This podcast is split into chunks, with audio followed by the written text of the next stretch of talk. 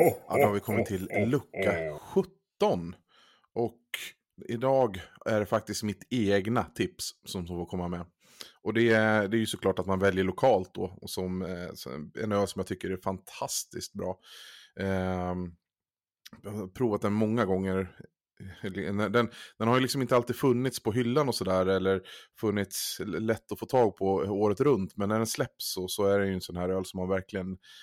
Man slänger sig på direkt. Och det är faktiskt eh, Oppigårds eh, Triple I P A. Och den är faktiskt, ja, Thurbo Triple I P A heter den till och med.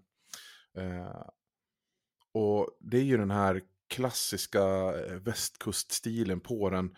Eh, relativt eh, klar, lite brun, karamellig i tonen. Men sen så går den in på elva procent. Och smakar som kanske sju procent. Man känner, man känner en viss hetta från alkoholen, det gör man ju. Så, så nog sjuttsiken är det tydligt att det, det är elva procent i slutändan ändå. Men, men man förväntar sig kanske lite mer eh, alkoholtoner än vad man får ut ifrån den här. Och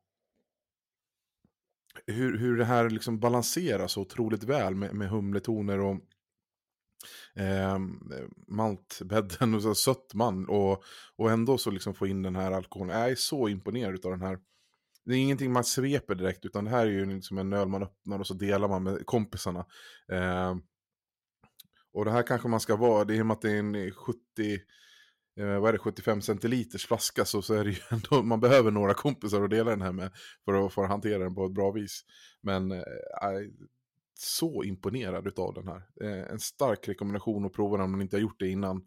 Alltså Oppigårds eh, Thurbo Triple I P A. Jag vet faktiskt sjuttsingen hur de har lyckats få till det så här.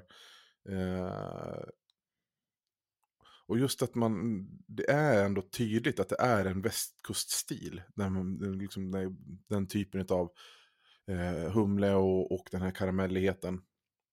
Ja, som sagt. Eh, In och beställt. Hörrni, skål, eh, god öl och god jul.